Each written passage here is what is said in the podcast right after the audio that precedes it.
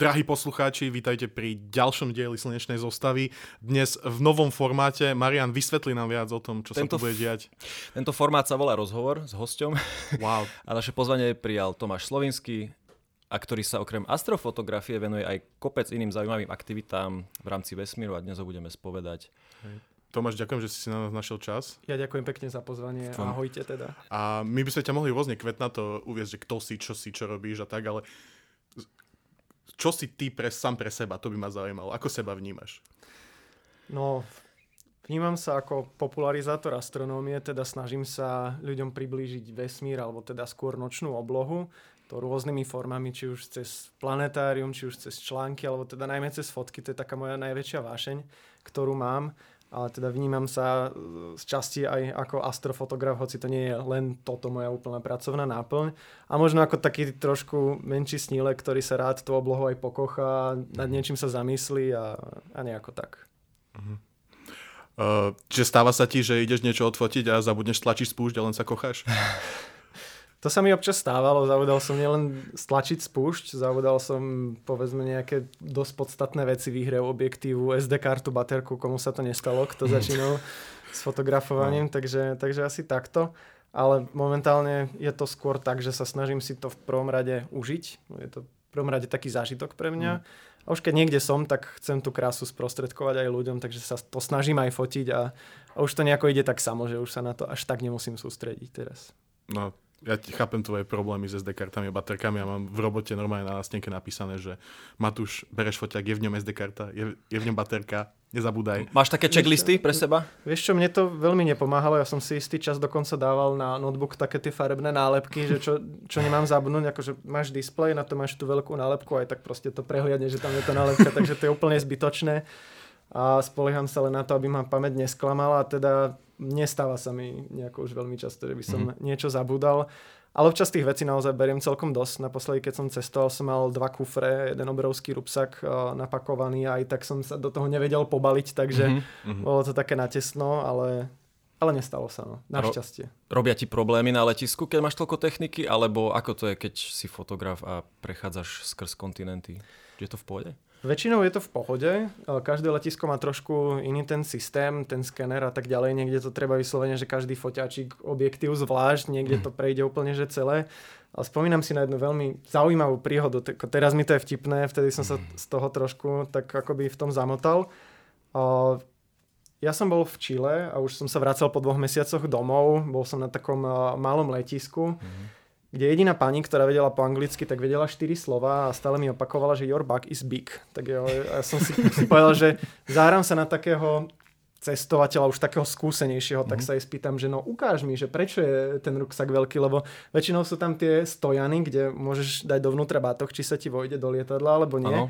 No tam to nebolo, tam skrátka nie, niektoré bezpečnostné veci a také predpisy idú bokom. Tak proste, že jej sa zdá, že to je veľké, ale stále opakovala tie štyri slova. No. Ja som mal našťastie internet, tak sme sa vedeli porozprávať aj po španielsky. No a o, kým som sa snažil niečo preložiť, tak už prišli dvaja technici, chceli mi brať ruksak, že do podpalubia, lebo to je veľké a neviem čo, ja som bol úplne z toho vypleš- vyplieskaný, pretože tam som mal celú techniku, tú akože tú fotiacu techniku. To nechceš stratiť. Oblečko, no to nechceš úplne, nie že len stratiť, ale no. aj zničiť, je to dosť citlivé Aha, dokonca. Ja si teraz predstavím, že každý máme tú, no presne, že každý máme tú skúsenosť z letiska, jak to zoberie a buchne s tým ozem, hej, a pekne povedané, že hej, tebe iba proste sa stiahne uh, úplne všetko v tebe a Ta, tak pokiaľ tam máš nejaké krát, šaty, tak ti to je asi jedno, no ale keďže to, že... som tam mal techniku, na ktorú som si v podstate, ktorú som si sa snažil zadovažiť po dlhú dobu, tak som bol taký z toho, že no nie, proste tento ruksak ide so mnou, ide dovnútra. Ja som tam stál, položil som si ho k sebe, tvrdohlavo, nie, však proste som už, som si myslel, že skúsenejší cestovateľ a tak ďalej, ale zistil som, že oni majú viac času ako ja. Nakoniec priniesli ako takú ako debničku od jablok pomaly, že či to tam obchám, tak som sa samozrejme ako správny Slovák, všetko som si poobliekal na seba, ostala yes. tam iba technika, tak som to tam obchal nakoniec. Aj tak mi to nechcela zobrať. A nakoniec vysvetlo, že, a to už mi vysvetlovala potom letuška, že ona prečítala skrátka na letenke niečo zlé. Myslela si, že sme úplne taká, že úplne posledná trieda, tí, čo iba sedia v tom geli vzadu, či stoja, hej. So slepkami a tak, hej. Tak, no, že my nemáme mať vôbec žiaden Jaj. ruksak, takže...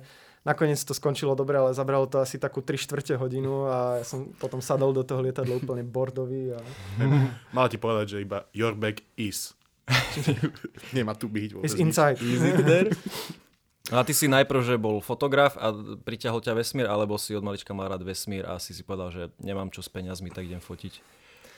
No inak to nie je až také drahé, teda nakoniec, to, to môžeme povedať neskôr. Od malička ma lákal aj vesmír, lákala ma aj fotografia, spomínam si, že som za každým sa snažil niečo fotiť, či už v prírode, na prechádzkach svojich psov, to sú také vďačné objekty na fotenie.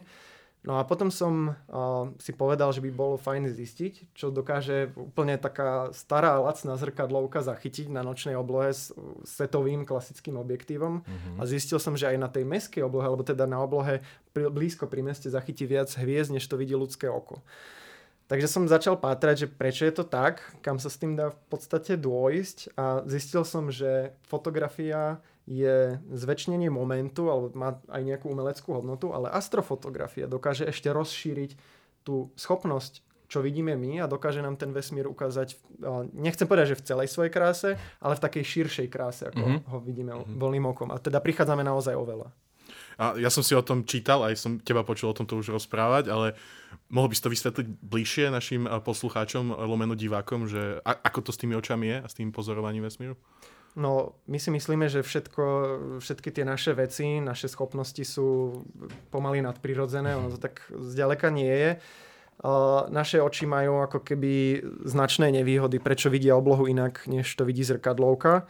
Je to tak napríklad preto, že máme ako keby tú oblohu vnímame v reálnom čase, ale zrkadlovka si vie nastaviť ten expozičný čas, mm-hmm. akokoľvek ľubovoľne chceme. Takou obrovsk- obrovským rozdielom oproti tomu, čo vidí oko a čo vidí fotoaparát, sú farby. Mm-hmm. Ľudia si myslia, že obloha je taká nejaká belasa, modrá alebo šedá, pretože ju takto vidíme voľným okom. V skutočnosti tá obloha je občas nesmierne farebná, či už je to samotná Mliečna cesta, rôzne hlo- hmloviny, môže to byť žiarenie atmosféry, airglow. Mm-hmm. No a to je taký ten najväčší rozdiel. Je to spôsobené tým, že naše oko používa dva druhy buniek citlivé na svetlo, najmä teda v tomto prípade sú to čapíky, tie dokážu rozoznať farby, tyčinky, tie nedokážu rozoznať farby. No a práve v noci používame najmä tyčinky na detekciu Hej. takých slabších zdrojov svetel. A tu je tako, taká jedna zaujímavosť, že dokonca, keď sa pozrieme na slabú polárnu žiaru, tak ju ani farebne nevidíme. Vidíme ju iba ako bezfarebné svetlo nad obzorom. Až keď je silnejšia, tak vtedy už začneme pomaly vnímať farby. Až keď je naozaj že krásna, jasná, tak vtedy ju vidíme v celom tom rozsahu, mm-hmm. lebo naše oko už zapojí aj tie čapiky. Je aj iná ako zelená, ako vidíme bežne? Je zelená, je v podstate červená, fialová, môže byť modrá. To sú také zák- mm-hmm. farby polárnej žiary. Najbližšie v nejakom Laponsku, predpokladám? V Škandinávii? No Škandinávia je skvelá v tom, že je naozaj dosť dostupná, že v podstate tam vieme jednoducho, lacno, rýchlo doletieť a dostaneme sa na ozaj miesta, ktoré sú na pozorovanie polárnej žiary perfektné, kde sa dá povedať, že v určitých obdobiach v roku, je to najmä v obdobiach rovnodennosti na jar a na jeseň, tá šanca najvyššia. A vtedy môžeme polárnu žiaru pozorovať takmer každú noc, keď je jasno. Hmm. No a... Čiže keby niekto chcel ísť do Škandinávie s týmto cieľom, tak rovnodennosť je to najlepšie obdobie, hej, kedy máš vysokú šancu, že, sa, že tam nepôjdeš zbytočne. Je to popísané Russell McFerren, McFerrenovým javom, dúfam, že som to nejako neskomolil, ktorý v podstate opisuje tú najvyššiu aktivitu práve v, na jar a na jeseň. Mm-hmm. Vtedy sa to oplatí najviac, vtedy je naozaj tá šanca obrovská, že ju budeme vidieť každ- každú noc. Dôležité je už iba počasie, potom aby bolo jasno teda. No a uh, máme to šťastie, pretože na severnej pologuli máme veľmi ľahké dostupné miesta, kam sa dostať, mm-hmm. aby sme tú polárnu žiaru videli úplne že v nadhlavníku, priamo nad nami, vtedy úplne najkrajšia. Na južnej pologuli je to trošku horšie. Polárnu žiaru môžeme pozorovať napríklad aj z Nového Zélandu, z Austrálie, z, južnej, z juhu Južnej Ameriky, mm-hmm. ale tam ju vidíme iba nízko nad obzorom, pretože ten v podstate južný pol je dosť ďaleko a tie miesta, kde by sme ju mohli vidieť v nadhlavníku, sú, sú neobývané v podstate. Mm, hej. Čiže o, tuto, tuto je to naozaj skvelé, že si to takto vieme ľahko niekde výjsť a tou polárnou žiarou sa pekne pokochať. Super. Ešte, teraz ešte, bavili sme sa teda o tom, že sa venuje ešte astrofotografii, ale možno by sme mali rozlíšiť na začiatok, že existuje tzv. Deep sky astrofotografia, teda fotografovanie hlbokého vesmíru, povedzme. A to, čo robíš ty, je krajinárska astrofotografia. Aký je medzi tým rozdiel pre lajka? Rozdiel je celkom podstatný a jedná sa najmä o to vybavenie, ktoré na to používame, jo. Pretože na Deep Sky astrofotografiu používame povedzme nejakú veľkú montáž, ktorá nám uniesie obrovský ďalekohľad.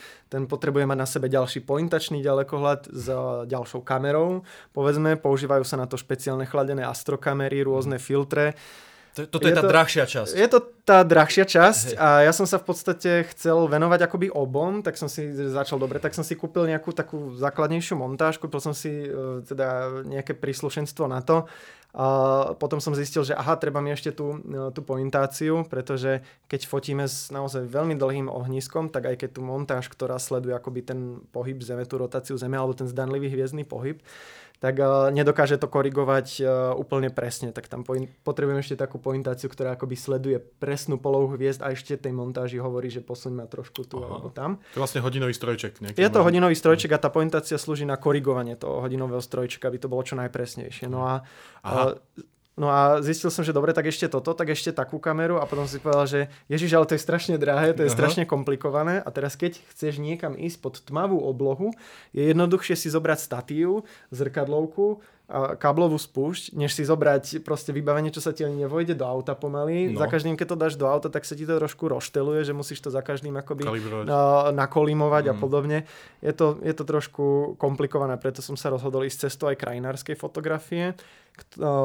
Ešte aby som povedal, k tej Deep Sky sú to fotografie objektov hlbokého vesmíru, teda galaxie, mm-hmm. mloviny, hviezdokopy mm. a obdobné že, veci. Ja by som to bral tak, že ty keď fotíš krajinárskú fotografi- astrofotografiu, tak fotíš nejaké, nejaké pole, hej? Hviezd alebo nejaké hmloviny a keď už ideš do toho Deep Sky, tak sa zameráš napríklad na Jupiter, chcem dneska fotiť. Hej, je to, áno, Deep Sky astrofotografia je o veľmi malom úseku na tej oblohe, mm-hmm. kdežto krajinárska to zachytáva tiež, ale úplne že širokouhlo. Mm-hmm. A to je trošku iná aj s vybavením, tam si naozaj vystačíme úplne s základným vybavením, ktoré stojí pár stoviek až tisíc eur. Vystačíme si o, v podstate s úplne nejakým základným postprocesom s tými snímkami, nepotrebujeme sa s tým potom hrať mesiace a mesiace, aby sme získali čo najlepšie dáta. Mm. A otvára sa nám značná možnosť potom sa snažiť to nejako kompozične vyladiť, otvára sa nám možnosť kreatívy, kedy môžeme v podstate na niečo aj poukázať, lebo Deep Sky fotografia je o tom, že my sa snažíme urobiť niečo, čo už urobil Hubble vesmírny ďalekohľad alebo nejaké observatórium na Zemi. My sa tomu snažíme čo najviac približiť, vtedy je to super. Hej. Akože dá sa aj s tým robiť aj povedzme veda, dá sa aj z Deep Sky fotografiou zachytiť nejaká, nejaký úkaz na tej oblohe, náhodne, ale mm. je to skôr o tom, že človek sa len snaží niečo držať a snažiť sa tomu priblížiť, kdežto pri tej krajinárskej astrofotografie to úplne akože možnosti sú otvorené, môžeš vycestovať, kde chceš, zachytiť akýkoľvek prírodný mm. úkaz, alebo v podstate veľa úkazov na tej oblohe prebieha v tom širokom zornom poli, nie iba na nejakej maličkej časti hej. oblohy. Vlastne, hej no. Ja preto sa mi zdalo, že je to drahé, lebo ja som sa sústredil na tú Deep Sky fotografiu, ktorá by možno mňa viacej lákala, takže tam oplieskaš viacej peňazí asi. Hej, tá, spomínal si, že chladené astrokamery, hej, že oni musia mať nejaké aktívne chladenie normálne? No, chladenie sa používa preto, pretože s vyššou teplotou v podstate rastie aj šum. Šum je taká mm-hmm. náhodná veličina, ktorú tam úplne mm-hmm. nechceme, pretože nám to kazí v podstate fotografiu. A to také, je aj celkom také rozdiel. Zrnenie pre... tak, také zrnenie. No, hej. také zrnenie. A je to aj celkom rozdiel, keď fotíme povedzme bežnou zrkadlovkou, nočnú oblohu, širokouhlo, tak je úplne rozdiel, že v akej teplote to fotíme.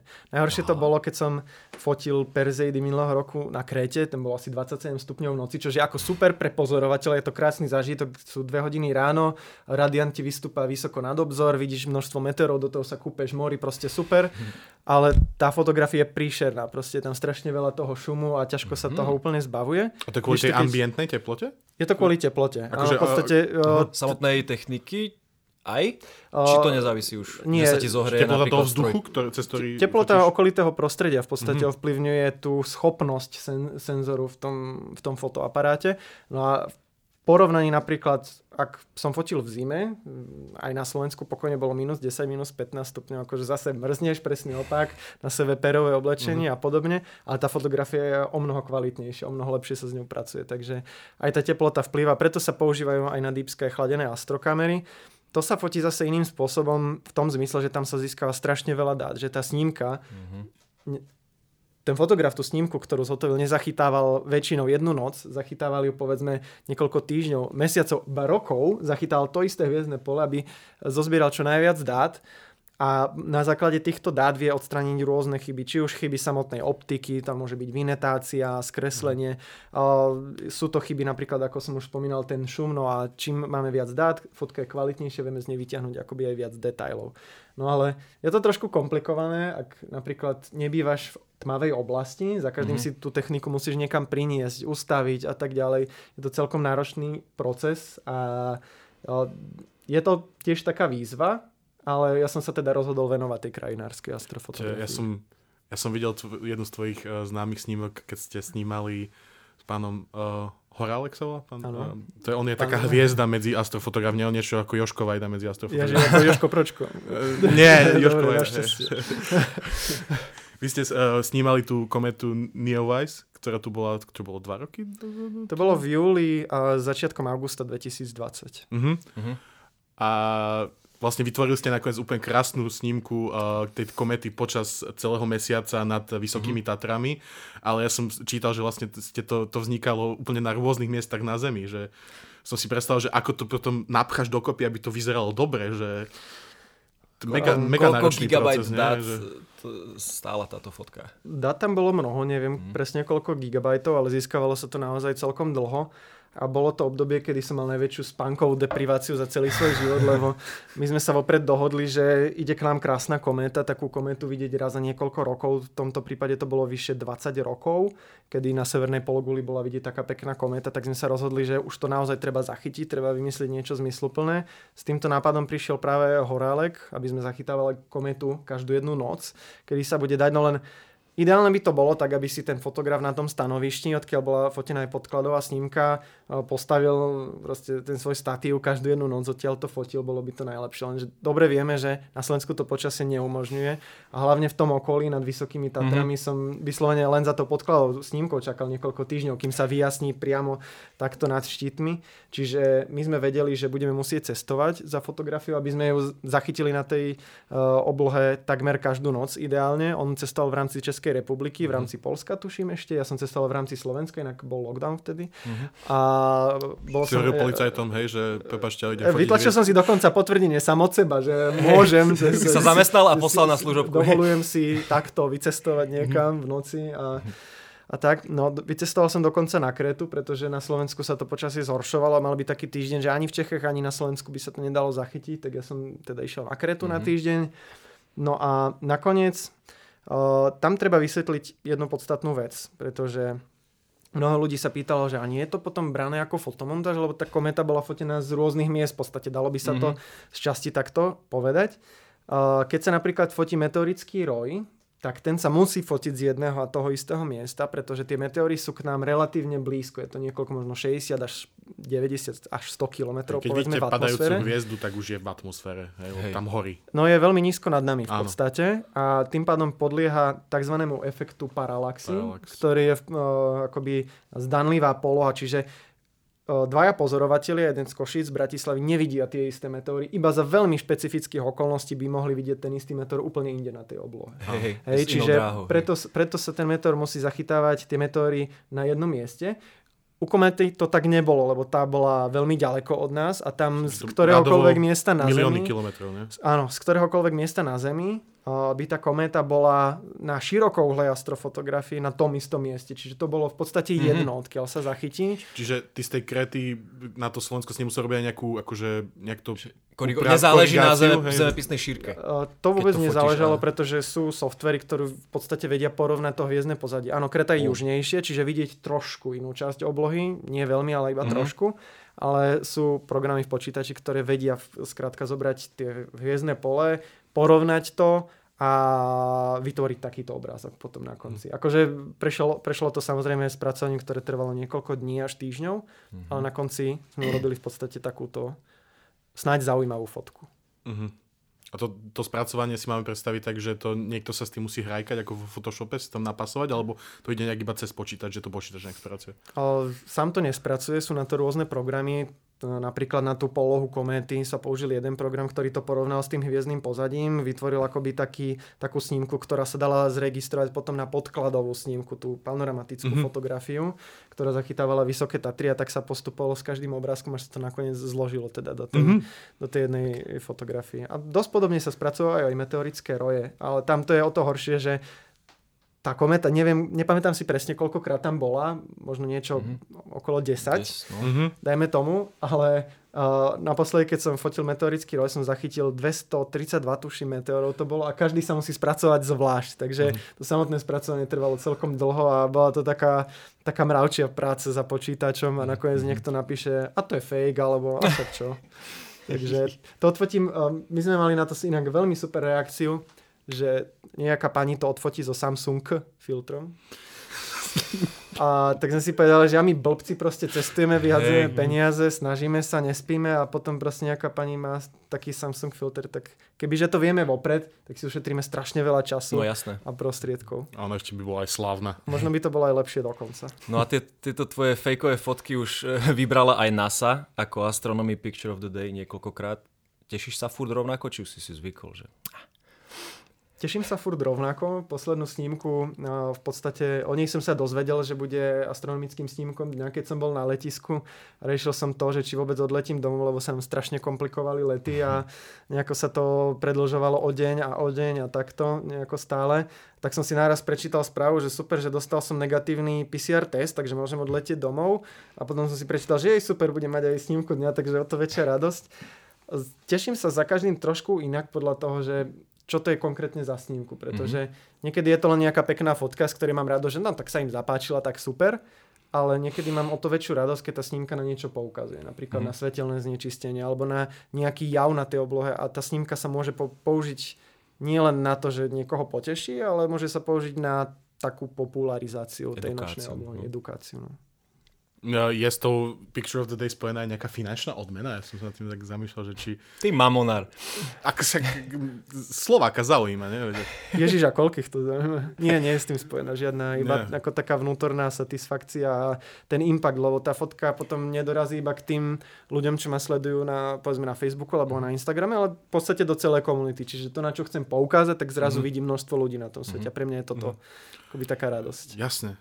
A... Uh... Dobre, ale teda, aby sme sa pozerali niečo hlbšie, ako sú peniaze, tak spomínal si to slnečné, svetelné znečistenie, hej. Um, môžeš nám povedať skrátke, čo to je? Uh, už sme sa o tom bavili, myslím, že párkrát, ale zopakovať si. Je hej. to taká dôležitá téma, tak, takže určite áno. A svetelné znečistenie je umelo vytvorené svetlo človekom, najmä teda. Uh, také hlavné zdroje sú či už mestá, ale aj menšie obce. Sú to rôzne, povedzme, priemyselné parky, ktoré svietia neskutočne jasno a zlým smerom. Sú to častokrát kultúrne pamiatky, ktoré by sme našli asi v každom m- meste, ako svietime takto mm-hmm. úplne, že do oblakov zbytočne. Uh, Vo farbách Ukrajiny, ale aspoň. No a... Takéto svetelné znečistenie je nielen škodlivé v podstate pre tú nočnú oblohu, pre fotografov, astronómov, vedcov, je škodlivé aj pre, pre nás, pre ľudí, pretože akoby nabúrava náš cirkadiánny rytmus. Aj zvieratka hlavne. Je to škodlivé pre zvieratka, je to škodlivé celkovo pre prírodu, čo je téma sama o sebe, neviem, že nakoľko dopodrobne to môžeme rozoberať. A ten... Problém svetelného smogu sa každým rokom zhoršuje približne o desať percent a vyzerá to tak, že v roku dvetisícdvadsaťpäť podľa nejakých modelov bude celá Európa strašne presvietená a tmavé miesta sa už budú hľadať veľmi ťažko. A už dnes by sme nenašli prirodzene tmavé miesto na Slovensku. Našli by sme takmer... Ani v tých povedzme, poloninách? V tých poloninách je to asi tak stupeň a pol horšie od uh, prirodzene tmavej oblohy. Tu už vôbec v strednej Európe nenájdeme. Teda ty, odkedy si začal robiť túto astrofotografiu, a, tak si si vši...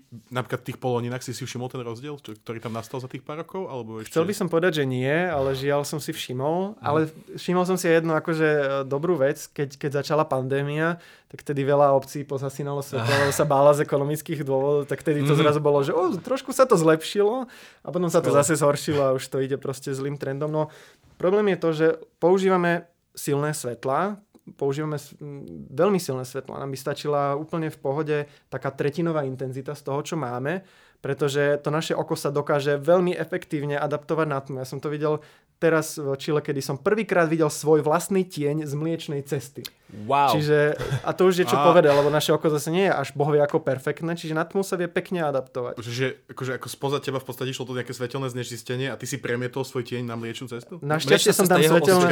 Takto, nie, nie. Či? Nie? Áno, áno, tak. Mliečná cesta osvietila jeho ano. a vrha, on vrhal tieň. V podstate ah, som bol na mieste s prirodzene tmavou nočnou oblou, wow. kde bola iba nočná obloha ako ah, zdroj takto, svetla. No. Neboli na nej jasné planéty, pretože napríklad tieň z Venuše nie je zase taký problematický, Venuša je strašne jasná.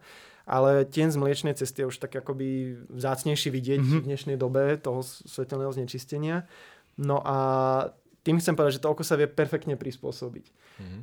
Pokiaľ máme ale silný zdroj svetla, tak vtedy sa prispôsobí iba na ten zdroj, ale nie na to okolie. Čiže ak by sme mali slabšie verejné osvetlenie, videli by sme paradoxne o mnoho viac. Skúste si to niekedy, keď pôjdete počas plnú na prechádzku v prírode. Nepotrebujete Dnes. žiadne svetlo. Ne, včera som bol a bolo to vážne super. Hej, akože nemáš problém. Nič. Čiže to je jedna vec. Druhá vec, používame nevhodné farby. Naše telo je zvyknuté v noci príjmať prirodzenú farbu ohňa, pretože tak sme sa nejako vyvíjali a tá evolúcia bude trvať veľmi dlho, kým by sme sa prispôsobili tým farbám, to skôr asi my pochopíme, že s tým treba niečo urobiť a zmeniť. A používame svetlá s nevhodným smerom. Svietime si nielen na zem, svietime si úplne zbytočne často do oblohy, lebo u nás na Slovensku nie je na to vyslovene žiaden zákon, ktorý by nám prikázal, aké svetlo môžeme používať, dokonca ani v parkoch tmavej oblohy. Čiže ja si tam môžem postaviť hotel, zapnúť reflektor, svietiť do oblohy a povedať, že no tu máte proste. Čiže tam nie sú žiadne reštrikcie? S- sú akoby odporúčania, no je tam v podstate nejaká vyhláška, ktorá definuje škodlivé svetlo, ktoré by sa nemalo používať, ale to, tá škodlivosť je definovaná nie tým, že osvetľuje nočnú oblohu, ale osvetľuje suseda, že nemal by si mu svietiť na dom a takto nejako. Hej. Čiže to je tá škodlivosť a s týmto v podstate sa nielen fotografie, ale celkovo astronómovia snažia niečo urobiť, aby sme si tú nočnú oblohu, ktorú máme, zachovali. Lebo v porovnaní s ostatnými krajinami ešte máme fakt pekné miesta, ako tie Poloniny, mm. Muránska planina, Nízke Tatry. Dokonca máme ešte jeden park tmavej oblohy vo Veľkej Fatre. Tam mm. žiaľ už až taká tmavá obloha nie, pretože v okolí sú teda jasné mestá, ktoré tú oblohu žiaľ znečistiu teda poriadne. Teda, um, keď sme pri tom parku nočnej oblohy v tej veľ- Veľkej Fatre, áno, je to tak. Veľkej Fatre, tak tam robíš nejaké workshopy pre začiatočných začiatočníkov astrofotografov, je to tak? Je to tak a nie to len pre začiatočníkov, robím workshopy aj pre pokročilých, ktorí mm-hmm. už tú nočnú oblohu fotia a snažím sa ich teda učiť niečo, čo som sa ja naučil, či mm-hmm. už vlastnou, uh, vlastným pričinením, alebo teda od niekoho, aby som predal čo najviac znalosti aj iným fotografom, lebo je to taká akoby komunita, nie konkurencia. Mm-hmm. Ja som si včera uvedomil, keď som si pozeral tvoju prácu, že, že strašne pekné fotky o tebe vidíme, ale by som chcel od teba vidieť, že takú tú fotku, že, na ktorej by si mi ukázal, že ako sa to nerobí. Máš veľa takých fotiek? Že... Aké chyby vieš urobiť? Hey, hey. Ja, ja to ukazujem niekedy na prednáškach, mám takú prednášku, že či je astrofotografia reálna, to je inak tiež téma sama o sebe, pretože čo je vlastne realita. Tak na konci sa ľudia po hodine prednášania dozvedia, že realitu treba najprv definovať, aby sme vedeli, že či fotografia reálna je. A, a teda tam, pou, tam poukazujem teda na snímky, ktoré sú napríklad odfotené takými, ja by som to nazval digitálnymi artistami, ktorí že ukradnú nejakú fotku niekomu, povedzme z, z Chile, a skompletizujú to s krásnou panorámou Štrbského plesa. Na tým sa rozprestiera južná mliečná obloha, Magellanové oblaky a yes. všetky tieto zaujímavosti, takže takých snímok je celkom dosť, na Instagrame je to dosť populárne, však tam nikto nemá šajnu, že čo na tej oblohe pomaly je, mm-hmm, takže je to ťažké rozlíšiť, aj, aj preto sa snažím ľuďom vysvetľovať, ako sa majú na tie fotografie pozerať a že najlepším spôsobom je sledovať povedzme nejaké také prestížne vedecké organizácie, ktoré publikujú snímky, že to je taká najväčšia istota. Až na to, že aj tým sa občas podarí nejaká, tak, ta, nejaké takéto fopá. Dokonca... A že tam niekto podsunie fotku, aby no, ste nevšimli ani? National Geographic mal takú ako jedno, jeden veľký problém, že publikoval fotografiu tiež južnej mliečnej cesty, tuším to bolo z Madagaskaru, ale tam jadro mliečnej cesty, jedna proste časť oblohy tam bola asi päťkrát naklonovaná, naklonovacím razítkom. Oh. Ale tak to už, to už videli to už videli naozaj aj lajci, že to je, to je veľmi zlá fotka. Mm. A to bol trochu problém, ale väčšinou naozaj tie fotky na, v tých organizáciách sú akoby už prešli takouto základnou, takým základným očkom, že či sú OK alebo nie. A ešte som sa chcel spýtať k tomu svetelnému znečisteniu, že teda či sa ti stalo niekedy, že si si sám nejak nedopatrením svetelne znečistil svoju fotku, ktorú si mal na dlhej expozícii, alebo takže zasvietiš nejak telefónom omylom alebo... V noci sa snažím telefón nepoužívať, pretože práve nám to kazí adaptáciu očí. Áno. Týmto trvám približne dvadsať až štyridsať minút, aby sa adaptovali na tmu, čiže ak by som sa pozrel na displej, tak potom by som zase nevidel to bolo tak pekne. A, čiže ja si... Čo? Takže ber si, ber si z tohto príklad, aby sa menej pozeral na telefón. Čiže dobre. Nepozerať sa na mapu nočnej oblohy na telefóne, ale radšej nejakú čelovku červenú.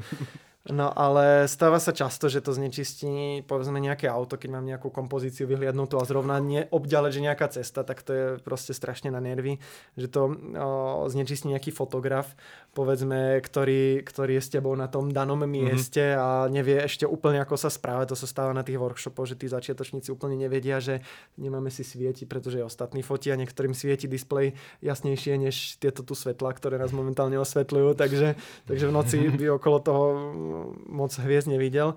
Takže takéto sa občas stane, ale sám si nezvyknem teda osvetľovať. Môj foťák nemá blesk. Nejak ako blesk mávajú kompaktné fotoaparáty skôr akoby také začiatočné a potom mm-hmm. sa používa taký externý blesk na fotoaparát a ten ano. Logicky v noci nepoužívam, takže bleskom si nezvyknem. Taká tá diodka, nie? Čo máš na nejaký na zrkadlovkách. Ja to mám všetko prelepené. Všetko máš prelepené, hej? Tuto oranžové svetielko mám prelepené. Dokonca ešte pri, v slote na es dé kartu je také miniatúrne červené svetielko, taká maličká, slabúčka ledka, tak aj tu mám prelepené, lebo však ono to fakt vidieť dosť jasne a hlavne keď Aha. zachytávaš niekoľko desiatok sekúnd expozíciu, tak zrazu zistíš, že tá maličká diódka ti úplne urobí to, že celú zem máš červenú potom na tej fotke, takže všetko je prelepené, malička na montáži diódka. Prelepené, všetky Aha. ledky som si povyberal, čo som vedel vybrať, čo som nevedel vybrať, som to skrátka prelepil. Aby si, aby si ľudia vedeli predstaviť, keď povieš, že dlhá expozícia, že o, o koľkých sekundách, minútach sa bavíme, ako dlho snímaš tú jednu snímku? Väčšinou sa bavíme o sekundách, nie o minútach. Mm. Ani neviem, či som vôbec niekedy takýto expozičný čas použil, tým, že ja tých snímok akoby na tej jednej v obrovskej panoramatickej snímke s hotovým povedzme vyše štyridsať. To sú také maličké segmenty. Čiže to je mozaika, hej? Je to taká panoramatická mozaika, čiže tam si to neviem predstaviť, aby to trvalo až tak dlho.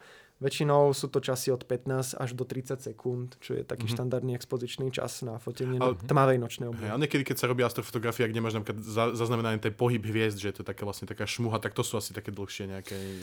Dá sa, dá sa to robiť dvoma spôsobmi. Buď sú to akože veľmi dlhé expozície, radovo niekoľko desiatok minút až hodín, povedzme, sme, že snímam nočnú oblohu dve hodiny a vtedy zachytím tú rotáciu Zeme alebo zdanlivú rotáciu hviezd na oblohe. Ale dá sa to urobiť aj spôsobom klasických krátkych expozícií a poskladaním v postprocese. Mm-hmm. No. A máme z toho zrazu užitočnejšie dáta, lebo máme z toho aj časozber. Nie len akoby jeden obrázok, ale vieme Aha, z toho robiť aj časozber. Vieme z toho zachytiť zberme, nejaké, povedzme, meteory mm. na tej snímke, mm. ak sa, ak sa diali. Takže niekedy z jedných dát sa dá toho zachytiť o mnoho viac. Uh... Pri svetelnom znečištení tu máme ďalší problém, ktorý s našou civilizáciou vznikol, a to sú umelé družice okolo Zeme.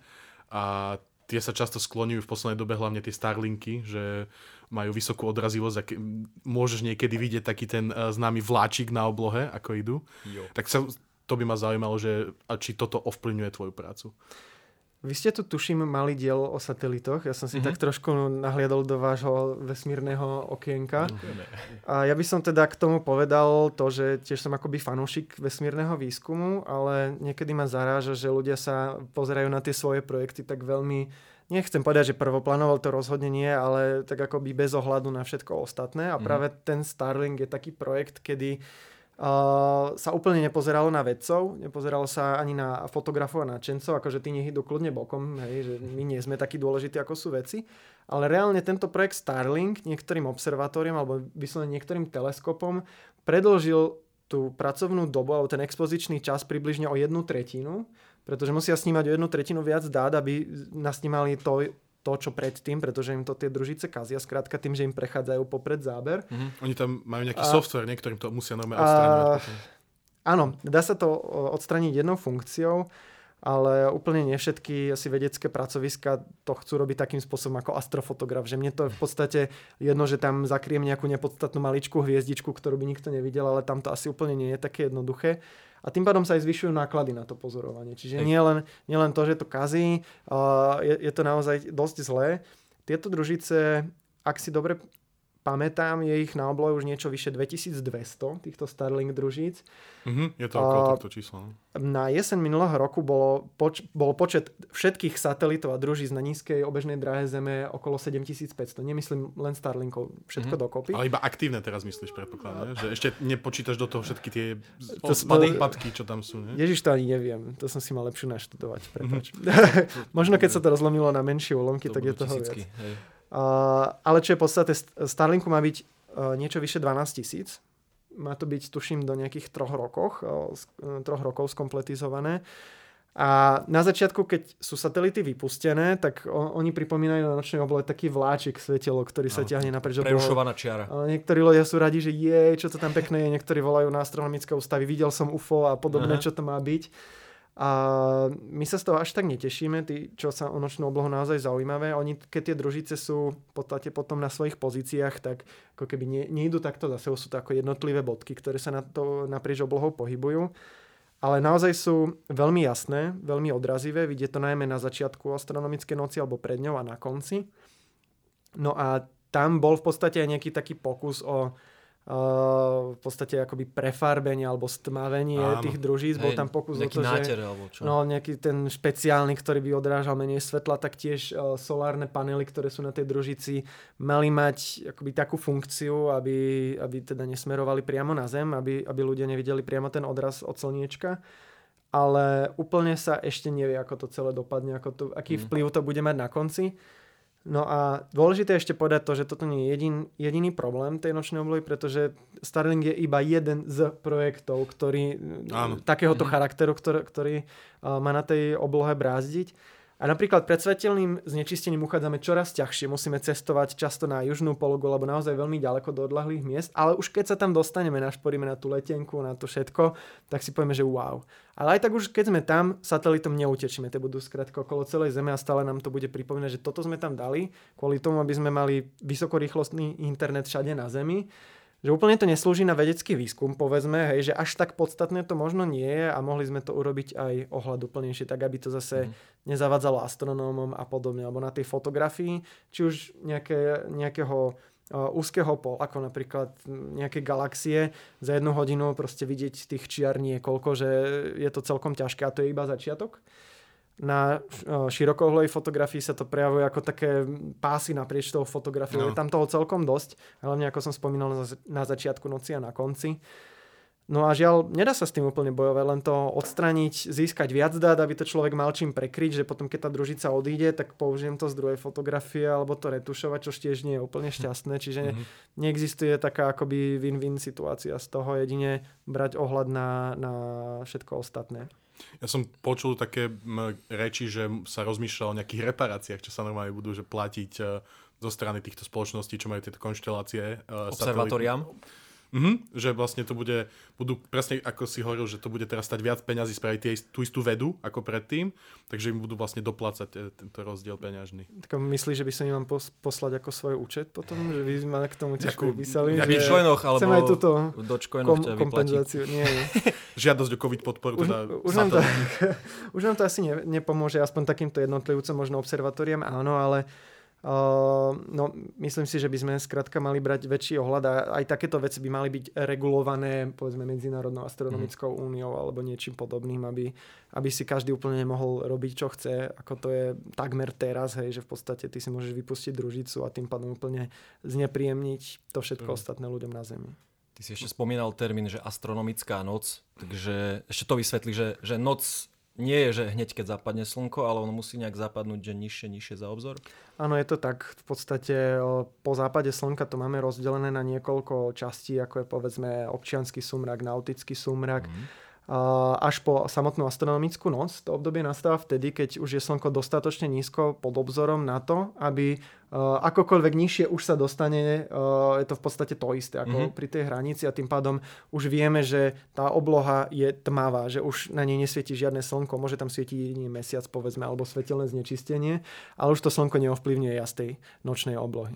A práve vtedy, keď povedzme, je to ešte pred tou astronomickou nocou, vtedy vidieť satelity najviac, lebo to slnko ešte nie je dostatočne nízko. Tá obloha sa nám zdá, že už je, povedzme, takmer tmavá, alebo úplne tmavá, už voľným okom až takýto rozdiel vidieť nie je a vtedy je ten vplyv práve najväčší. Vlastne pod uh, o, nízkym uhlom sa odráža to svetlo od tých samých satelitov, nie? Mhm.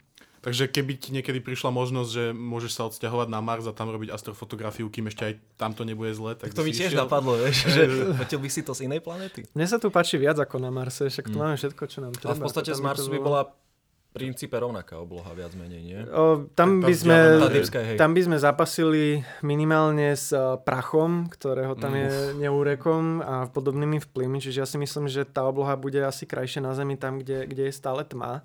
A rozhodne to bude príjemnejšie kochať sa tuto, kde môžeme dýchať, môžeme piť našu vodu, môžeme jesť všetko, čo máme, než niekde takto skafandri sa snažiť v tom prachu niečo z toho dostať. Čiže keby ti zajtra zavolal Elon a povedal, že kamo, mám pre teba lístok na Mars. Ďakujem, tak... už mám program. Potím zo zeme, sorry. Čiže ty si v Hurbanove absolvoval pomaturitné štúdium astronomie.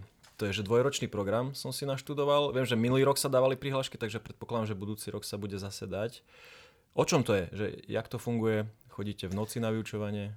Ja sa priznám, že ja som to štúdium ešte nedokončil. Dal som si odklad druhého ročníku kvôli, kvôli pandémii a trošku Aha. kvôli svojmu programu. Takže oficiálne od budúceho školského roka by som mal pokračovať, čož dúfam, že sa mi podarí. Je to také zaujímavé štúdium, pretože je to v podstate niečo, kde človek môže prísť s nejakými iba základnými znalostiami, nemusí mm. mať vyštudovanú, povedzme, univerzitu.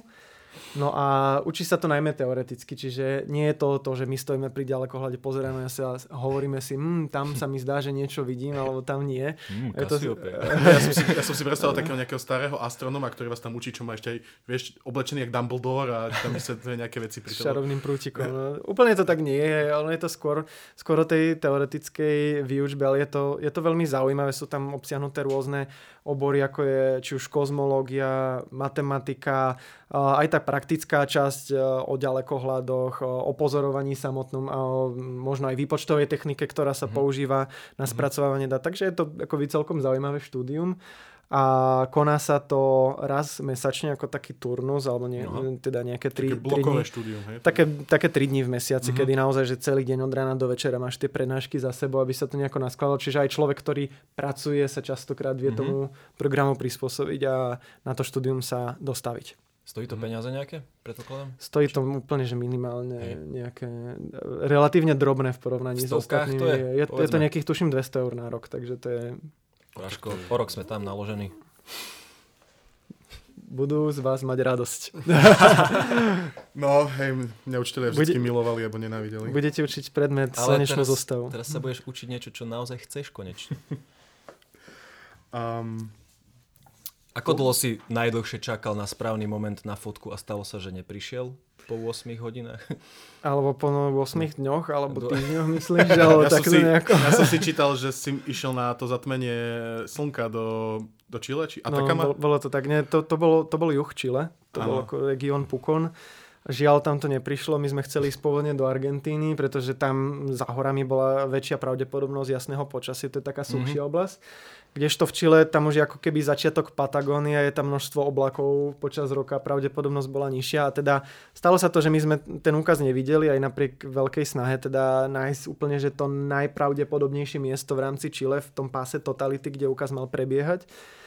Nepodarilo sa to nikomu v Chile, ak, ak mám dobré informácie. Krátko po úplnom zatmení sme videli iba tenký kosačík mesiaca, už keď v podstate už to zatmenie bolo už iba ako čiastočné, takže to najkrajšie Aha. sme nevideli.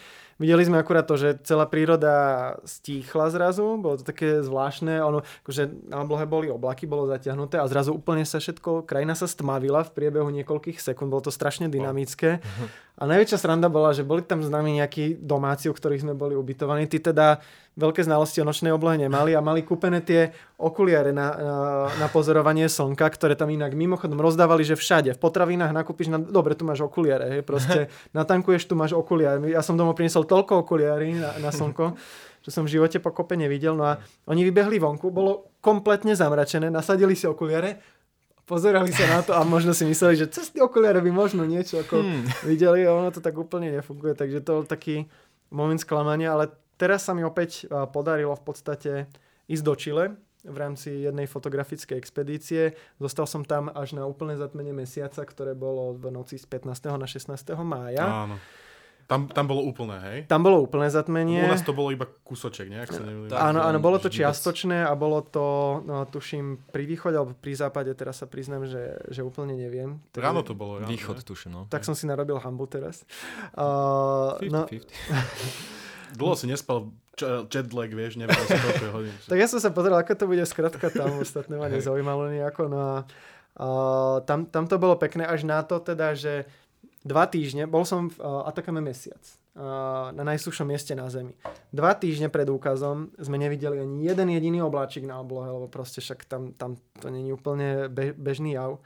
V deň zatmenia prišla vysoká oblačnosť, zatiahlo sa to potom strednou oblačnosťou a ten úkaz bolo vidieť možno nejakých desať pätnásť minút a potom sa to úplne zatiahlo a už ten mesiac takmer vôbec nebol vidieť. Je to bolo trošku také nešťastie, ale podarilo sa mi zachytiť takú zaujímavú fotku, kedy ten mesiac ešte veľmi jemne osvetlený, slnkom ešte nebol celý ponorený v tom zemskom tieni, tak tá osvetlená časť hádzala taký akoby na, tý, na tej vysokej oblačnosti, vtedy ešte takej riedkej, taký zvláštny odlesk. Vyzeralo to ako taký diamantový prstenec, mm. ako keď je tesne pred uh, zatmením slnka a tie posledné lúče mm. prechádzajú cez tie mesačné krátery a robí to taký diamantový prstenec. Tak niečo takéto akoby podobné, hoci úplne iné sa mi podarilo zachytiť. Ak vám to až dovolí, tak vám to možno aj ukážeme teraz niekde na obrazovke, toto diamantový odlesk. To je super. Teda, ale, ale z tohto nám vychádza, že, že máme svetelné znečistenie, máme, máme družice okolo planéty, ale keď prídu tie mraky, tak sme úplne že v pytli. Ne? Nespravíš že, nič. Nespravíš nič. Že... Je to taký náznak toho, že tá príroda je stále silnejšia než my a môžeme sa tu tváriť, že tak akože my to tu všetko máme pod palcom, ale nakoniec má posledné slovo stále príroda a nie so všetkým niečo vieme robiť. Možno v takej čine tie oblaky, s nimi niečo tam tuším vedia, keď majú ten del- delá, vojenský ne? deň a vedia to trochu upraviť, aby bolo jasno a pekne, keď majú vojenskú prehliadku. Viem, ak sa teda na, nemýlim. Ale... Viem, že na olympiádu, v, čo bolo dvetisícdesať či kedy, takže tam boli, že dela obla- na rozohnávanie oblakov seriózne, mm. aby náhodou, vieš, počas ceremoniálu, vieš, mm. nezasvieti slnko, potom musia popraviť dvadsať ľudí proste. Inak ako na východnom Slovensku sa na to isté používajú kostolné zvony, neviem, či to má rovnaký efekt. Ale... Treba veriť. Dobre, teraz odídeš. Okay. Uh, neviem, koľko času nám ešte ostáva, ale som sa ťa chcel spýtať, že keby si mal uh, ľuďom, ktorí nás počúvajú, že odporučiť miesta, kde ísť pozorovať peknú nočnú oblohu uh, očami už hoci aj uh, na Slovensku, že kam by mali ísť. Mňa by zaujímavé napríklad v okolí Bratislavy, ktorá je samozrejme extrémne svetelne znečistená, že kam by si ich odporučil? Väčšinou tuto nechodím. Viem, že nejaký z takej tej komunity pozorovateľov chodia, tuším, na Šišuláky. Ani neviem, kde to je, popravde. Šišuláky. Niečo také existuje? Nikdy som toto nepočul. Tak možno znie to dosť slovenský, podľa mňa. Znie to dosť divne. Tak o, dúfam, že som to nepoplietol. Každopádne tuto moc ani nie, radšej sa oplatí ísť ďalej, pretože tuto m, v okolí Bratislavy, Bratislavy uvidíme na oblohe iba niekoľko desiatok hviezd. Mm-hmm. Ak chceme vidieť Mliečnu cestu, povedzme nejaké iné zaujímavosti, galaxiu v Andromede voľným mm. okom, mali by sme sa vybrať aspoň do tej Veľkej Fatry, nie je to úplne ďaleko ani zo západu, na Muránsku planinu, do Nízkych Tatier, povedzme na Orave sú celkom pekné miesta, ale to najtmavšie rozhodne v Poloninách, tej najvýchodnejšej časti Slovenska, kde nič nie je, dokonca takmer ani svetelné znečistenie tam nie je.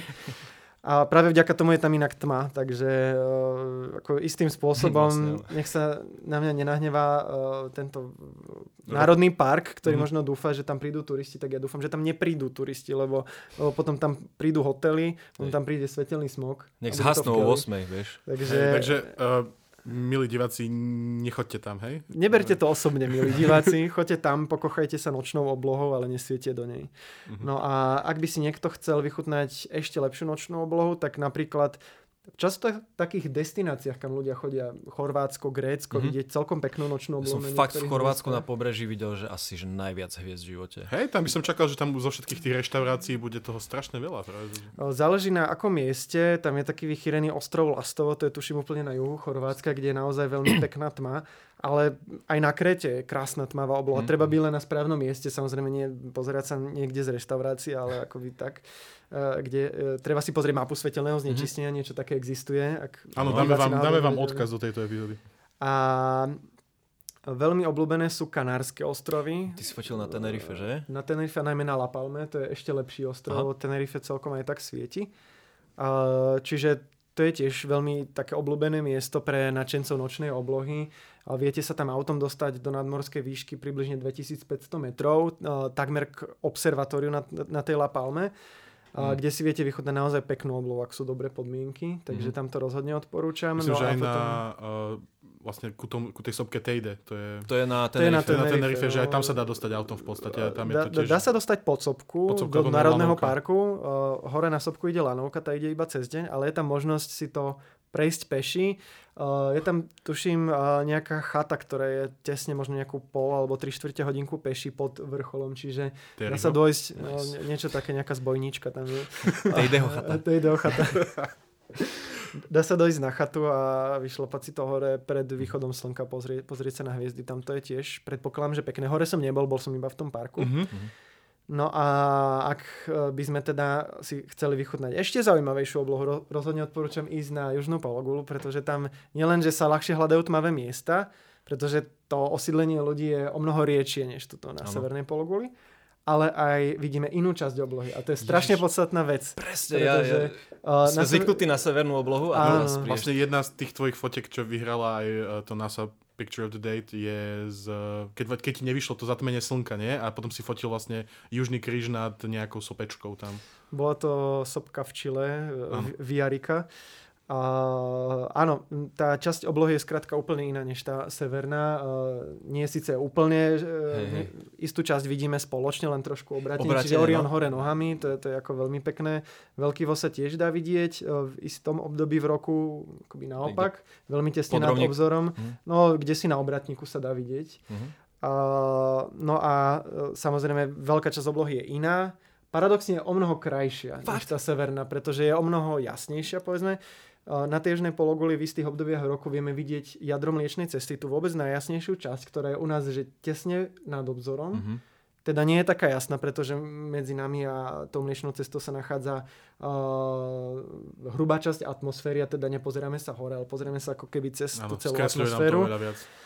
No a v, na tej južnej pologuli sa vieme dostať s tou Mliečnou cestou, s jadrom Mliečnej cesty úplne do nadhlavníku, čo je úplne zážitok sám o sebe. Taktiež tá južná časť, povedzme od toho jadra, uh, kde si cez mhlovinu Karinu, to je strašne jasná časť Mliečnej cesty, je strašne fotogenická, je krásna, uh, je tam množstvo jasných hviezd okolí tej Mliečnej cesty. No a taktiež vidíme dva Magellanové oblaky, to sú také akoby uh, galaxie vedľa tej našej, ktoré naozaj na tej nočnej oblohe svietia strašne jasno. Svietia ako tá Mliečná cesta, sú to také obrovské obláčiky, nie je to niečo, čo by sme si vyslovene že nevšimli. Uh-huh. Keď som to videl prvýkrát, tak som si naozaj myslel, že tam je nejaký oblak a nasvedcuje jeho svetelné znečistenie, lebo tam bolo niečo difúzne, svietilo to dosť jasne, akurát sa to na tej oblohe nehýbalo ako oblak, Aha, ale stálo uh-huh. to na, na tom mieste, takže to, to je naozaj veľmi pekné. Super. Ty máš ešte takú vec, že prenosné planetárium. Čo to je? Jak to funguje? Je to pre deti alebo pre dospelých? Alebo... Čo to? Je to v podstate pre širokú skupinu ľudí. Máme programy pre malé deti, pre materské školy. Máme programy pre základné, stredné školy až po dospelé publikum. V podstate k tomu máme prispôsobené aj tie prednášky. Je to planetárium, s ktorým my priamo navštevujeme školy. To znamená, že mm-hmm. prídeme do školy, postavíme to kdesi v telocvični a za ten deň sa u nás vystriedá niekoľko tried, ktoré si vyberajú rôzne programy podľa veku a podľa záujmu. No a chodívame s tým aj na rôzne, povedzme, verejné akcie, do táborov alebo na čokoľvek, čo, čo sa dá. Aj, čo aj nejaký sa nedá pracovný team building si vás objedná niekedy? Alebo... Ja, no, niečo také ne... sme už mali, ale... ako naša taká najvyššia priorita sú tie školy. To mm-hmm. bol v podstate aj dôvod, prečo sme s tým začali, aby sme trošku prine, priniesli takéto interaktívne vzdelávanie na školy. No a my sme teraz dokonca začali aj s virtuálnou realitou. No, v podstate tohto roku, školského roku sme mali taký akoby nultý ročník. Vďaka jednému projektu sme dokázali aj nakúpiť headsety, aj sprostredkovať nejaké prednášky pre tie deti. No a od nového školského roka už by sme s tým mali teda začať úplne, že naplno to ponúkať školám. Je to také, je to trošku také moderné, zaujímavé a verím, že teda to bude aj úspešné. Takže a... teba živia iba tieto tvoje aktivity, workshopy a planetárium, či máš aj že job? Toto je môj job. Okay. Venujem tomu veľmi veľa času, možno by som povedal, že viac, než je taký ten bežný klasický pracovný ano. čas, a našťastie to nevnímam až tak ako prácu, skôr ako niečo, čo ma nesmierne baví. Poslanie. Čo ja viem. Tak po, po, nehambil by som sa to tak nazvať. Poslanie byť prezidentkou napríklad. To už by som sa hambil. Uh, no v podstate baví ma najviac tá astrofotografia, pretože sa dostávam na veľmi zaujímavé miesta. No. Uh, zažívam fakt pekné chvíle pod tou nočnou oblohou. Uh, baví ma aj to navštevovanie škôl, uh, ktoré teda nerobím sám, lebo je nás už viac, mm-hmm. pokrývame už celé Slovensko. To baví som... ma aj písanie no. článkov, povedzme, o nočnej oblohe, mm-hmm. kde môžem takto ľuďom poukázať na to, že na čo sa zamerať, aký úkaz nás čaká a tak ďalej. A celé to dokopy, akoby mojou prácu, je to taký zlepenec, ktorý, mm-hmm. s ktorým sa dá akoby dokopy vyžiť, ale samotnou astrofotografiou by to asi úplne nešlo. Mm-hmm. Ja som sa chcel ešte spýtať, teda, asi už si to teraz povedal, vlastne teda robíte to už po celom Slovensku, hej, že nie, nie ste limitovaní nejakým dojazdom, benzínom a tak, že... No už teraz, hej. Že hocikto si vás... vie, hocikto si vás... Bude, no. Hociaká škola by si vás vedela te- teoreticky teda akože objednať. Je to v podstate tak. Pokrývame takmer celú časť Slovenska. Máme v podstate jedno planetárium na západnom, jedno na strednom, jedno na východnom Slovensku. Mm. Takže sa snažíme prísť aj do veľmi vzdialených obcí, kam v podstate cestujeme niekoľko hodín občas, aby sme tam došli, ale teda nejako nerozlišujeme, aby sme ten zážitok mm. dopriali mm. každému. A spätná väzba nejaká je? Za tých... Za tých šesť rokov sa to celkom dosť nazbieralo. My sme to začali aj počítať, že koľko divákov si pozrelo, pozrelo naše planetárium a tuším, mm. pred pandémiou sme sa dostali niekde na pätnásť tisíc, potom sme už zastali s počítaním. Mm. Väčšinou máme dobrú spätnú väzbu. Samozrejme, nájdú sa rôzne reakcie a snažíme sa aj na základe tých reakcií to rôzne upravovať, či už programy, alebo celý ten náš chod, aby sme, aby sme to ľuďom ešte akoby viac vylepšili alebo zjednodušili aj ten náš prístup, kam vieme prísť, ale väčšinou je to dobrá spätná väzba, lebo je to niečo zaujímavé. Ono, postaviť sa pred žiakov, pred tabulu a začať im niečo vysvetľovať je ťažké, lebo ich to úplne až tak nezaujíma, ako keď mm-hmm. im ukážete niečo zážitkové, čo ich ako na prvý pohľad zaujíme, že wow, to je taká hmlovina, taká galaxia, a už sa začnú sami pýtať, ako vzniká tá čierna diera, čo sa mm-hmm. deje s týmto, čo bolo predtým, a pýtajú sa také otázky, ktoré, na ktoré nie, že neviem odpovedať, ja nevedia odpovedať veci mm-hmm. a to je na tom úplne to najzábavnejšie potom vysvetľovať, že prečo ešte nevieme na to odpovedať. Som povedal. Nejako tak, no. Takýto koncept Hej. asi úplne neexistuje. Dobre, my tu máme ešte veľa vecí, ktoré sme sa neopýtali. Ale... Mne ešte tak napadlo, že predstavme si, že teraz dopočúva nejaký človek túto mm-hmm. epizódu a nadšenec, nadšenkyňa si povie, dobre, fakt chcem začať fotiť, že astrofotku. Na čo by si mal ten človek dať pozor? Na čom sa určite popáli, aj keď mu teraz povie, že nepopáli sa, on sa popáli. Myslíš na es dé kartách? Napríklad. Veľa ľudí, čo som si všimol, a to sa snažím zdôrazňovať na svojich workshopoch, robí to, že na začiatku si nakopí najdrahšie vybavenie, lebo to všetko to treba, lebo vidí, že niekto to fotí, nestačí statív, treba montáž, potom treba uh, hen taký foťák, potom treba takýto objektív, veľa vecí z toho samozrejme treba, treba takýto filter, hen takýto filter a neviem čo všetko. A komplikuje to strašným spôsobom. Ja keď vidím častokrát k fotografiám sa uvádza tak, takzvaný exif, alebo informácia, ako to bolo snímané. Aha. Ja to väčšinou fotím úplne najjednoduchším spôsobom, ako to ide. Veľa ľudí to strašne komplikuje. Jednu snímku sníma nie dvadsať minút, ako je, ale povedzme dve hodiny. Ro- robí povedzme taký focus stacking, aby si to zaostril zvlášť na toto mm-hmm. steblo trávy, zvlášť na rybníček, zvlášť na stromček, zvlášť na hviezdičku a potom proste to fotí strašne dlho. Za ten čas mu tá obloha úplne utečie. Tu snímku nevedie, nevie úplne potom uh, panoramaticky spojiť. Na oblohe môžu byť rôzne dynamické javy, ako je napríklad to airglow, ktoré sa v priebehu času mení. A ja by som povedal všetkým, čo chcú začať, nekomplikujte si to väčšinou úplne jednoduchým vybavením, statívom, uh, zrkadlovkou, ideálne plnoformátovou, ktorá zachytí akoby na tom väčšom senzore viac svetla. Uh, širokouhlým svetelným objektívom sa dá zachytiť o mnoho uh, viac a vznikajú tie možno častokrát tie najzaujímavejšie fotky, že nevždy je za tým taká strašne náročná technická príprava. Poslednú mm. snímku, ktorá vyhrala astronomický snímok dňa, som fotografoval z uh, takého žialu, pretože ja som si plánoval to zatmenie mesiaca uh, na jednom konkrétnom mieste v tej púšti Atakama. Uh, naplánoval som si takú peknú prírodnú scenériu, chcel som to širokouhlo zachytiť z Mliečnou cestou ako panorámu. Keď som videl, že sa nasunuli oblaky, tak som zistil, že širokouhlo to už nemá zmysel. Tak som postavil iba foťák s väčším ohniskom, teda s teleobjektívom. Namieril som ho na mesiac, pustil som sekvenciu, vykasal som sa na to, dal som si pohár vínka, zobral som si nejaké, proste nejaké čipsy alebo čo, tak som sa na to pozeral. A na konci jednu fotku vybral, rýchlo spracoval a, a proste bolo. A dokonca nice. To zaujalo aj ostatných. Čiže netreba si to vždy prekomplikovať, častokrát tým jednoduchším spôsobom sa toho dá zachytiť viac a pri, popri tom si to človek o mnoho viac užije a to je možno podstatnejšie, než to len mať peknú fotku, lebo to človeka baví na začiatku a potom zistí, že je to o, viac o tých zážitkoch, než o tom, že byť najlepší, lebo tam mm. niečo také neexistuje, proste koncept najlepšieho. To je, nie je to tak o tej konkurencii, ale skôr o tom, že robíme nejakú vec, čo nás zaujíma, užívame si to mm. a popri tom to ukazujeme aj ľuďom. A čím viac máš obmedzené zdroje, tak tým viac ťa to nutí byť kreatívny v tom. Myslíš finančne obmedzené zdroje? No povedzme, hej, že čím jednoduchšia technika, tak tým viac musíš vymýšľať, že jak to správne urobiť, hej, že neurobiš, že cvák. Dá sa mám, povedať, mám že aj relatívne veľmi dostupnou technikou sa dá nafotiť podobné fotky, ako, mm-hmm. ako robievam ja. Samozrejme, tej techniky sa dá nakúpiť mnoho.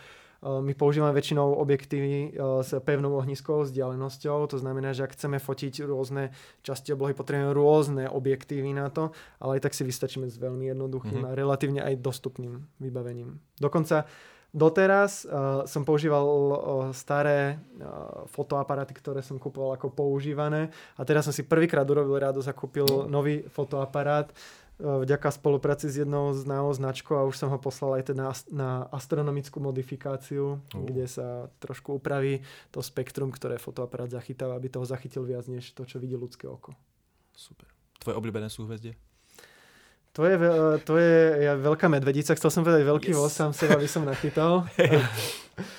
Mne sa strašne páčil Južný kríž, pretože to bolo mm-hmm. také symbolické, že prvýkrát som bol na južnej pologuli, videl som Južný kríž, ale je tam mnoho pekných súhvezdí. Ja sa až tak tej, mm-hmm. tým príbehom za súhvezdiami nejako úplne nevenujem, ale čo bolo zaujímavé, na Slovensku pri návšteve planetári ti často povedia príbeh, nejaký bajný príbeh o tom, ako Orion a Škorpión sa na tej oblohe nikdy nestretnú. Áno. Ja som bol teraz, pozerám Orion, Škorpión. Akože tak tesne sa míňajú, nie? Sa, akože na, nie? Na severnej pologuli ich nevidíš naraz, mm. ale na južnej máš obdobie, kedy ich vidíš naraz. Dokonca niekde celý okolí Orion, rovníka, či aj nižšie? Ja som bol teraz na obratníku uh-huh. a videl som v podstate, uh, bolo to takmer na začiatku noci, trošku neskôr, okolo možno polnoci. To bolo tak, že akurát nad obzor vystúpil celý Škorpión, vrátane celého chvostu mm-hmm. a na druhej strane bol ešte celý Orion aj so wow. štítom. Čiže na južnej pologuli sa to mm-hmm. skrátka dá, takže to je taká inšpirácia super. Pre teba, že nepozerať sa len na veľkú medvedicu, ale... Áno, áno. Dobre, a je, nejaký, je niečo, čo sa ti zatiaľ ešte nepodarilo odfotiť a čo by si strašne chcel odfotiť? Je, dokonca si Abo s tým... Čo je tvoj najväčší sen? S tým príbehom prišiel aj ty, ako sa mi to nepodarilo v tom Chile pred dvoma rokmi. Čiže... Zatmenie slnka. Zatmenie slnka, hej. No, to sa mi žiaľ nepodarilo vyfotiť, z toho som bol taký smutný. Uh, minulého roku uh, bolo zatmenie slnka úplne nad Antarktídou, takže tam sa mi tiež nepodarilo. Uh, z pochopiteľných... Lietadla, ne? Uh, no, úplne nie. Ale uh, počas každého zatmenia uh, sa organizujú také... akoby lety za tým úkazom, mm-hmm. pretože zo Zeme to je také, že no, vyjde počasie, zatiahne sa, nezatiahne sa, ale ak sa pozeráš z výšky dvanásť až trinásť kilometrov, kde si už nad takmer všetkou oblačnosťou, tak máš ten úkaz veľmi pravdepodobný, že ho uvidíš a táto lietadielko letí, áno, le, letí to priamo v tom páse totality, ako keby ešte to letí takým spôsobom, aby si to zatmenie malo čosi dlhšie než tí ľudia ale. Na Zemi, že využije tú rýchlosť lietadla. Je to ale problémové v tom, že je to strašne drahé teda a samozrejme z toho okienka to nie je až také dobré, ako keď stojíš na zemi, si to vychutnáš. To by som sa chcel spýtať, že či by sa reálne dalo odfotiť dobre zatmenie slnka z lietadla. Dalo sa, dokonca sa to podarilo práve Petrovi Horálkovi, mm. ktorý to fotil. Superstar, hovorím. Podarilo, podarilo sa mu dostať na, na ten let minulého roku. A bolo to možné, pretože to zatmenie prebiehalo relatívne nízko nad obzorom. Čiže z toho okienka si sa fyzicky vedel pozrieť a videl si priamo to slniečko. Mm-hmm. Ak by bolo ale zatmenie veľmi vysoko, tak to lietadlo sa musí nakloniť. Mm-hmm. Piloti majú vnútri to trochu stres, že či to, či to ustoja. A ty sa na pár sekúnd môžeš tým pokochať, potom hey. Sa zase trošku akoby možno mm-hmm. narovná. Čiže nie je to až také dobre, keď to slnko je vysoko. Keď je nízko nad obzorom, je to určite zážitok a z, lietadlo, z lietadla to vidí trošku inak. Ja si teraz predstavujem všetkých tých ľudí, čo nastúpiš do lietadla a vidíš, ako fotia, ako si fotia cez okienko vonku krajinu ešte s bleskom v noci. No a ešte je dobre povedať to, že veľa ľudí robí aj to, že sa snaží všetko vyfotiť a pritom ja keď pôjdem prvýkrát za zatmením slnka, tak si ho chcem užiť, pretože jo. ono to trvá niečo, no, dobre, občas je to niečo vyššie minúty, občas je to niečo vyššie dvoch minút. Uh, je to strašne krátky úkaz na to, aby som sa tam babral s tým, že ako to vyfotiť, keďže viem, že toto napríklad urobia iní lepšie. Mm-hmm. Takže prioritne, keď pôjdete za takýmto úkazom alebo za akýmkoľvek iným, užite si to a popri tom si môžete niečo odfotiť, samozrejme, keď sa podarí, ale aby sa ľudia nesústredili uh-huh. iba na to fotenie a potom zistili, že aha, tak cestoval som toľko a vlastne ja to vidím iba na tej es dé karte. A... Jak ľudia, čo si natáčajú celý koncert a potom si myslia, že si ho užili. štyridsať rovnakých videí ne... na YouTube iba z prvej rady. Ale nezabudnite použiť ochranné okuliare, keď budete sledovať to zatmenie slnka. Presne tak. Keď a... nie sú oblaky. Napíšte Tomášovi, on, on ich má doma veľa. No, očivne. Kam napíšu, aké máš sociálne siete, kde môžeme Hej. vidieť tvoj art? Povedz nám, majú kde názve art, nájdu, čo robíš a taký plug nakoniec. Tak najviac používam asi svoj Instagram. Tam mám meno slovinský bodka art, kde mám, ľudia môžu sledovať. Čas tam pridám aj nejaké také príbehy, alebo teda snímky. Na Facebooku som mal taktiež stránku, že veľmi nepoužívam. Tiež pod názvom slovinský bodka art. Skôr používam svoj súkromný profil. Neviem, prečo som sa tak rozhodol. Ale taktiež si to môžu pozrieť na mojej webovej stránke, ktorá je tiež mm. slovinský bodka art. Čiže je to celkom zapamätateľné, čo, čo si treba naťukať. Do... Kde aj predávaš kalendáre a printy, či iba? No, predávam aj tebe inak. Už druhý rok posledný. Už dva? No, ja mám kalendár. Fakt? Á, okay. Čiže predtým ja, hej, naraz sme ho kúpali. Okay. To, čo vtedy zabudol si to zobrať, nie? tak... tak no, predávam tam kalendáre, predávam tam obrazy, mám mm-hmm. tam ponuky workshopov a rôznych takýchto vecí, takže ak by náhodou sa niekto dovedel, nemal čo za sebou. Pre planetária tam predávaš, ak sa neviem? Jak sa to volá, teraz neviem spomenúť. Taká tá fotka. Á, okej, áno, také fulldomové snímky pre planetárne účely, no, takže je tam toho viac, čo sa dá. A teda inak ďakujem za nákup kalendára. Je veľmi pekný, akože... Nechcel som už tie holé ženy mať. Vieš, kúpte si ďalší ročník. Že holá obloha je viac. Áno, určite. My ti ďakujem, že si prišiel. Ja tiež ďakujem. Bolo to skvelé. Myslím, že by sme sa s tebou vedeli rozprávať aj päť hodín, takže ľudia, ak sa nám Tomáš páčil, tak uh, nám píšte, mailujte, dajte mu follow a peniaze. A možno ho ešte zavolám ešte niekedy inokedy a možno bude aj chcieť prísť. Nám bolo ako vždycky cťou a tešíme sa na vás pri ďalšom dieli uh, Slnečnej zostavy. Ja som Matúš Toderiška. Marián Psár. Host Tomáš Slovinský. Čaute. Čaute.